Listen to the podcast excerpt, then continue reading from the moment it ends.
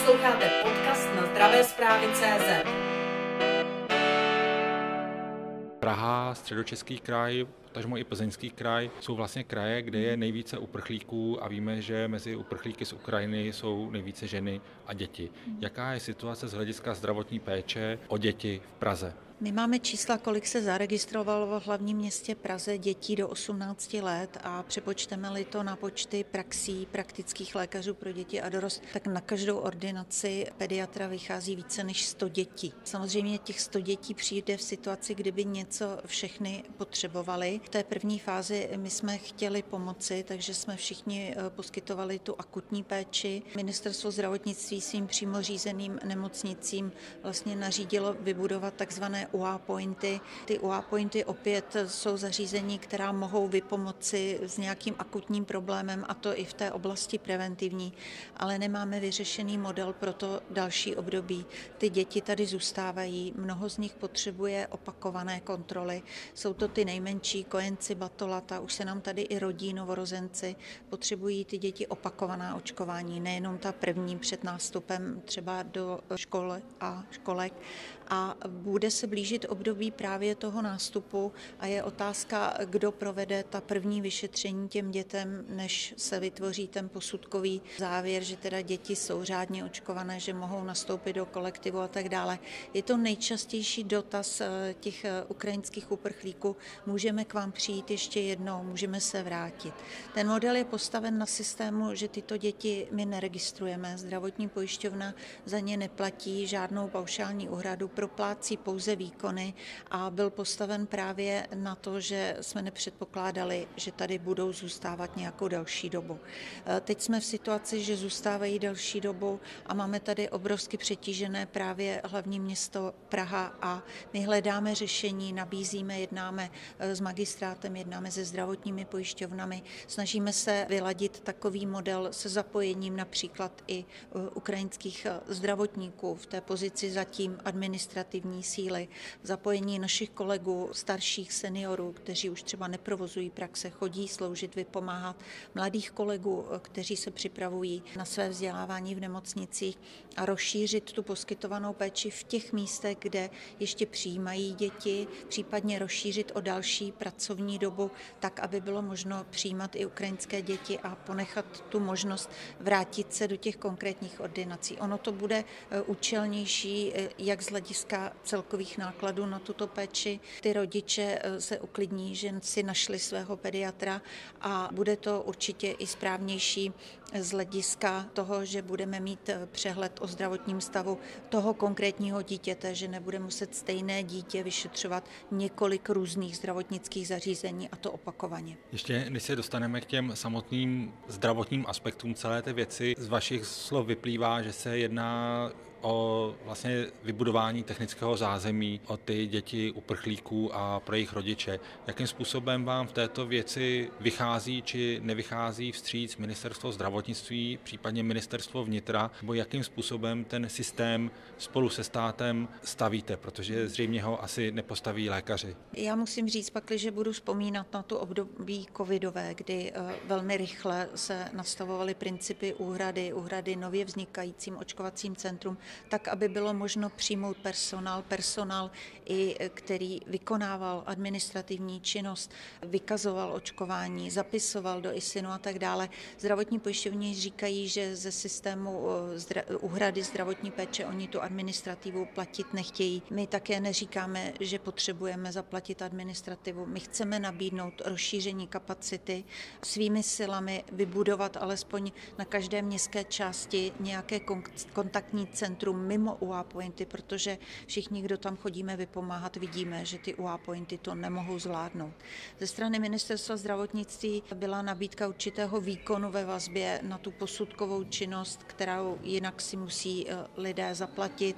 Ten výkon je z našeho pohledu méně ohodnocený než běžná eh, vstupní prohlídka. Časově není o nic méně náročný, takže zatím tady jsme se nedohodli a neposunuli. Stejně tak zdravotní pojišťovny zatím nepřichází přichází s nějakým řešením pro nejvíce zasažené oblasti a ta diskuze může být v podobě nějakých dodatků pro ta zařízení, která na sebe vemou i to břímě, že třeba ty děti budou ochotny registrovat, protože vybudují to zázemí, jak o ním mluvíte. A stejně tak je to otázka potom jednání, co se týká toho vlastního provozu a tady s magistrátem hlavního města Prahy zatím bych řekla, že ta spolupráce je asi nejlepší. Oni hledají řešení i pro um, zaplacení právě toho pomocného personálu hledají řešení i z hlediska třeba nějakého pomocného technického vybavení, protože tady se naraz musí kopírovat obrovské množství dokladů, musíte se s těmi lidmi dorozumět, ne každý hovoří eh, plyně rusky. Zatím to vždy bylo, že pak, když sem přicházeli cizinci, tak si to tlumočení zajistili a my ho teď v rychlosti skáníme, protože se snažíme vlastně pomoci eh, těm ukrajinským uprchlíkům z hlediska té poskytované zdravotní péče. Pokud k tomu nastavení nastavení systému nedojde v dohledné době, ať už se to týká peněz nebo té organizace, jaká jsou rizika, pokud se ta situace vymkne kontrole. Já se domnívám, že eh, problém může nastat eh, před tím zářijovým termínem, kdyby tyto děti nastupovaly do škol, protože i když si budeme nakrásně říkat, že podmínkou nástupu do školního vzdělávání není ten posudkový závěr, zda dítě je zdravé, řádně očkované a tak dále, eh, tak je naprosto logické, že ty školy ty posudky budou potřebovat a děje se to už dnes, když ty děti výjíždí například na organizované pobyty nebo chtějí nastoupit na střední školu školy, podávají aktuálně přihlášky a tak dále. E, to znamená, zvýší se počet dětí, které budou potřebovat poskytovatele, poskytovatele ideálně primární péče, které e, máme e, vyškolené proto, aby si věděli rady, aby rychle zkontrolovali očkovací kalendář, mají očkovací látky k dispozici, mohou ty děti rychle doočkovat a to vše je něco, co pro nemocniční zařízení není úplně typický způsob poskytované péče do nemocnic mají chodit děti nemocné, primárně nezdravé. Zeptám se vás na děti a pomohu si příkladem u dospělých uprchlíků. Ty informace o té kvalitě zdravotní péče na Ukrajině nejsou úplně příznivé. Jsou tam určité problémy. Jak je to u dětí? Setkáváte se, když se zeptám velice laické jednoduše, s nějakými zdravotními riziky vzhledem k tomu, že sem přichází tolik dětí z Ukrajiny? Ano, já už se setkávám s dětmi, které mají vážná chronická onemocnění. Jsou to děti na vozíčku s neurologickými postiženími onemocněními, které vyžadují podávání mnoha léků, umělou výživu a tak dále. Samozřejmě my to teď aktuálně nedokážeme kvantifikovat, je to potom o datech, které budou mít zdravotní pojišťovny, kolik těch dětí v jednotlivých věkových kategorií je, kolik je to dětí se zdravotním postižením závažným s chronickými onemocněními. Zatím asi v tom největším procentu aktuálně z té oblasti eh, primární péče řešíme právě očkování těchto dětí a vidíme, že stále převažují ty děti očkované. Zcela výjimečně se setkáváme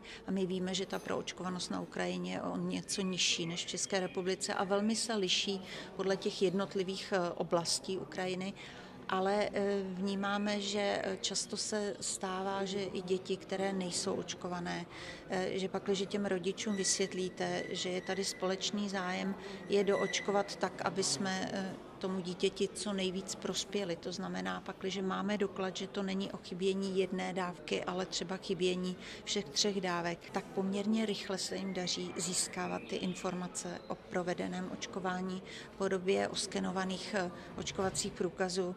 Dnes se to povedlo dvěma rodičům během 20 minut, co jsem je nechala čekat a najednou jim z Ukrajiny přišly oskenované očkovací průkazy. Takže není to tak, že ten systém vůbec tam nefunguje.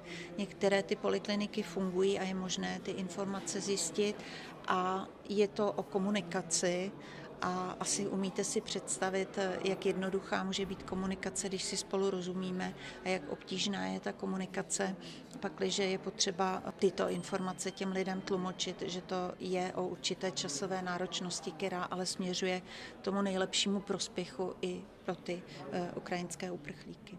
Ptám se vás na české děti, českých rodičů. Jak tam to vypadá s potřebnou proočkovaností vůči nebezpečným nemocem? My jsme moc rádi, že za poslední dva, tři roky se nám podařilo zlepšit proočkovanost. Například v případě první dávky proti spalničkám, zarděnkám, příušnicím jsme se dostali zpátky na 90% a u hexavakcíny stále držíme číslo kolem 95%, alespoň té první dávky podané v tom období, kdy se očkování zahajuje, tedy eh, v prvním roce věku života, ideálně již těch dvou měsících.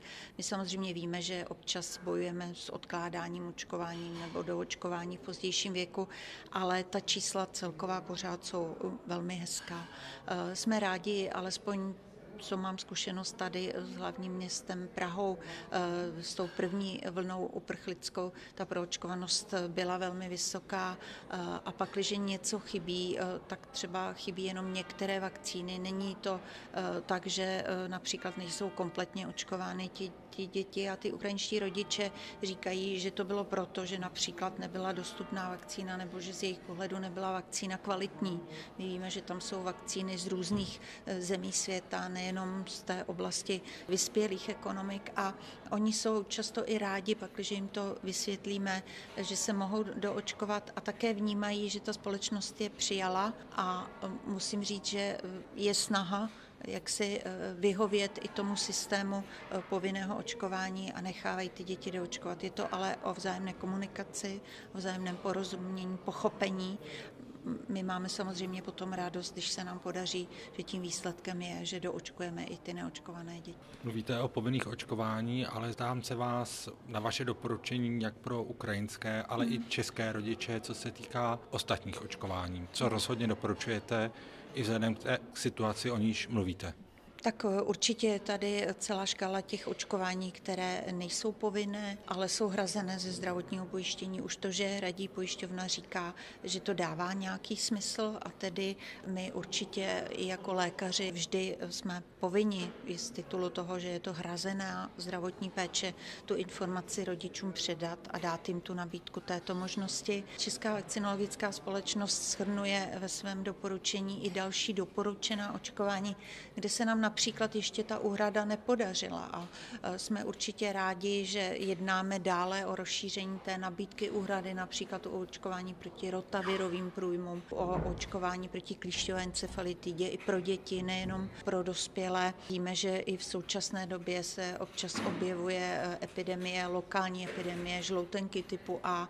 E, aktuálně panuje mezi veřejností obava e, týkající se planých neštovic s tím, jak po tom dvouletém období období, kdy děti méně se stýkaly v kolektivu a mezi sebou nyní došlo k tomu nárůstu počtu hlášených případů, eh, tak to všechno jsou vlastně nabídky, o kterých rodiče by měli být informováni. Lékař eh, by měl vždycky v těch klíčových obdobích preventivních prohlídek eh, vlastně poučit rodiče o té možnosti dalších očkování ve vazbě na konkrétní věk dítěte. Dovolte mi poslední otázku k dětem a tentokrát ke covidu. V USA začaly očkovat děti do pěti let. V Evropě se s tím zatím, co se týká teda kombinaty, nepočítá EMA, prozatím ani jaksi nedala žádné stanovisko. Jaký je váš názor na očkování dětí proti covidu? Tak aktuálně ta situace vypadá tak, že jako první, eh, kde se dočkáme toho rozšířeného schválení, asi nastane eh, ta možnost přeočkovat děti očkované dvěma dávkami od pěti let, protože vnímáme to období 5 až 11 let jako eh, období, kde se s největší pravděpodobností, ač je to stále vzácná komplikace, ale můžeme setkat s tím takzvaně multisystémovým zánětlivým syndromem. Ten věkový průměr je ve světě někde kolem 9 let, u nás v České republice to bylo zhruba někde kolem 8 let, e, to znamená, jsme v tom období rizika. Víme, že také mezi tím pátým, jedenáctým rokem e, ty reakce po vakcinaci byly podstatně e, v menším procentu než u starší populace. Pravděpodobně to bylo dáno i tím třetinovým objemem podaného vlastně antigenního stimulu pro ten imunitní systém, při tom, že ta ochrana stále byla velmi vysoká, tak jak jsme měli na základě studií doloženou účinnost této vakcíny pro tuto věkovou kategorii.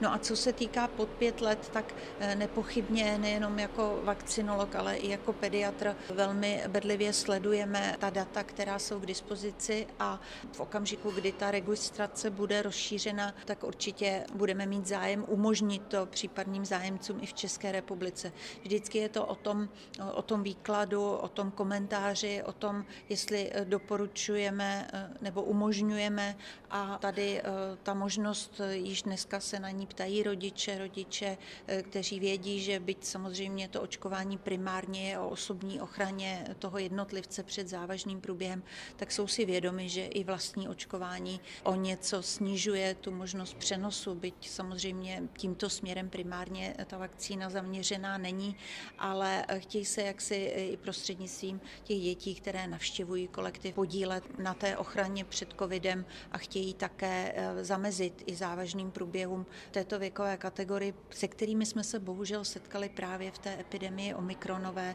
kdy nejenom v České republice, ale prvně už v okolních státech, především ve Spojených státech, najednou zaznamenávali pediatři obrovský nárůst počtu vlastně hospitalizací a komplikovanějších průběhů, které byly spojeny s tou potřebou právě hospitalizace. Máte pocit, že ten nárůst těchto případů byl spojen i s obezitou, o nich se často, nebo s nadváhou, o nich se často mluví u dětí? S obezitou a nadváhou bude nejspíš spojen až teprve v okamžiku, kdy ta obezita a nadváha se v té populaci jaksi z vyšší pravděpodobností vyskytuje. U nás ten nárůst obezity je směrován někam od těch devíti let a výše.